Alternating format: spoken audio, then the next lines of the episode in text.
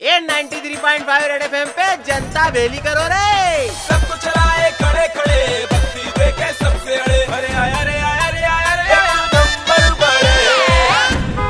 कुछ का कुछ चीज़ खेल गया ऑस्ट्रेलिया वाले छोटे। क्यों? कह रहे हो बड़े? अरे जब फिर खिलाड़ी उनकी मूर्खता ने पूरे देश को लजवा मारा। वैसे तो इन कंगारुओं का नाम पहले ही रोतले पने वास्ते फ़ेमस है और इनने हरकतें पहले भी पटकी हैगी। पर इस बार किस्मत ने इनको उंदा पटक दिया। अच्छा। इस चक्कर सब कुछ पिलानिंग से हुआ और सबूत छुपाने वास्ते अगले को जीगो भी चड्डी में मिली। बेनक्राफ्ट नाम के पिरानी ने गेंद के साथ छेड़छाड़ ऐसी करी कि कप्तान उप कप्तान और कोच सबके सब इकट्ठे धरा। रिज़ल्ट ये निकला छोटे के खेलने पे बेन लगा। आईपीएल की कप्तानी गई और ऊपर से उनके क्रिकेट बोर्ड वालों ने सस्पेंड कर दिया। वो अलग ये तो वही बात हुई छोटे कि परीक्षा में खर्रा भी पकड़ा गया और सवाल भी नहीं बैठा।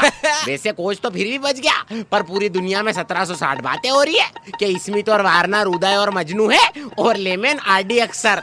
पर अपने परवीन भैया की अलग ही डिमांड निकली। बोले कि ये जितने भी लजाऊ ठीक रहे हैं इन सबको इंदौर बुला के अपने आके बच्चों का गली क्रिकेट दिखाओ। इनको समझ तो आए कि बिगैर पकड़ा है बेमांटी कैसे करनी है और रिसाना कैसे मेरा तो इनसे बस इतना ही कहना पड़ रहा है छोटे कि अब क्या मैदान में भी माल सरी की चेकिंग करवानी पड़ेगी क्या? जिसमें भी ऑस्ट्रेलिया वालों की स्पेशल अरे क्रिकेट और देश को इतना तो मत लजाओ। दम होए तो बिगैर बेमांटी और गाली गलौज जीत के दिखाओ। हाँ, नहीं तो।